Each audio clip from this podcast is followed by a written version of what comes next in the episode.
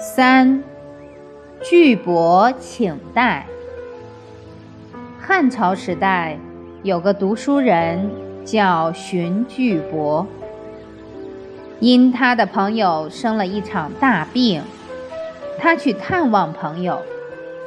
很不巧，刚好有一批强盗到他朋友居住的地方抢夺财物。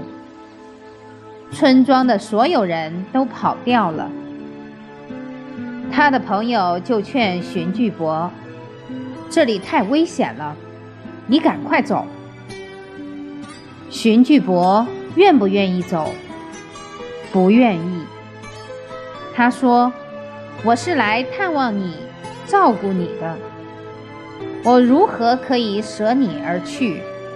这样的事我做不出来。”荀巨伯就走到屋外，跟那些强盗说：“我的朋友已经病得很严重，你们不要伤害他。你们要伤害，就对我好了，因为他很真诚，讲道义，不畏生死。结果连强盗都为之感动。强盗的头目就对他的同伙说。”我们皆是无义之人，怎么可以来抢夺这个有益的地方？强盗头目感受到荀巨伯的道义，就一声令下，把强盗全部都撤走了。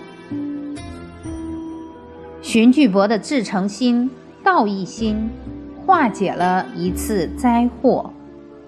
假如荀巨伯那天，没有照顾他的朋友，自己走了，会有什么结果？